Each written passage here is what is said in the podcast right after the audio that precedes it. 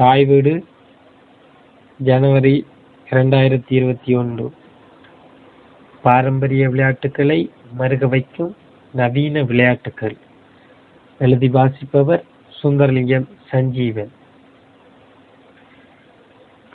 ஆலையிலே சோலையிலே ஆலம்பாடி சந்தையிலே கிட்டி புல்லும் பம்பரமும் கிறிக்கடிக்க பாலாறு பாலாறு பாலாறு.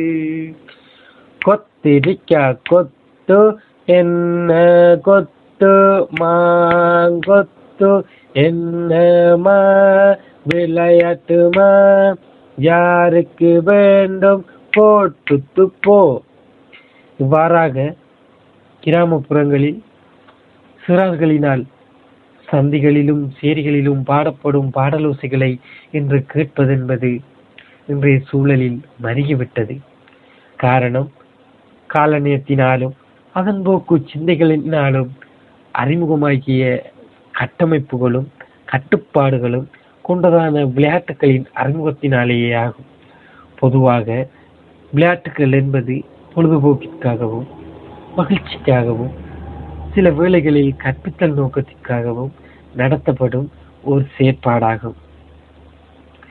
அன்றைய சூழலில் மூதாதையர் எனக்கு சொல்லிக் கொடுத்த எம் விளையாட்டுகளில் அனைவரும் என் சொந்த மண்ணிலே உருண்டு புரண்டு புழுதிபடிய கூடிய விளையாடிய போது ஏற்பட்ட ஒரு மகிழ்ச்சியினை இன்பத்தினை சுதந்திரத்தை இலகுவில் கூறிவிட முடியாது.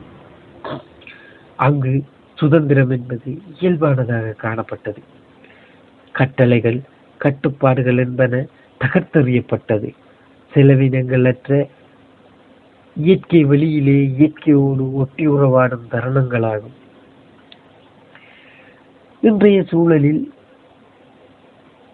விளையாட்டுக்கள் என்பது பதினோரு முட்டாள்கள் விளையாட பதினோராயிரம் முட்டாள்கள் பார்த்து கொண்டிருக்கின்றார்கள் என்ற பெர்னாட்சாவின் கருத்துப்படியே காணப்படுகின்றது.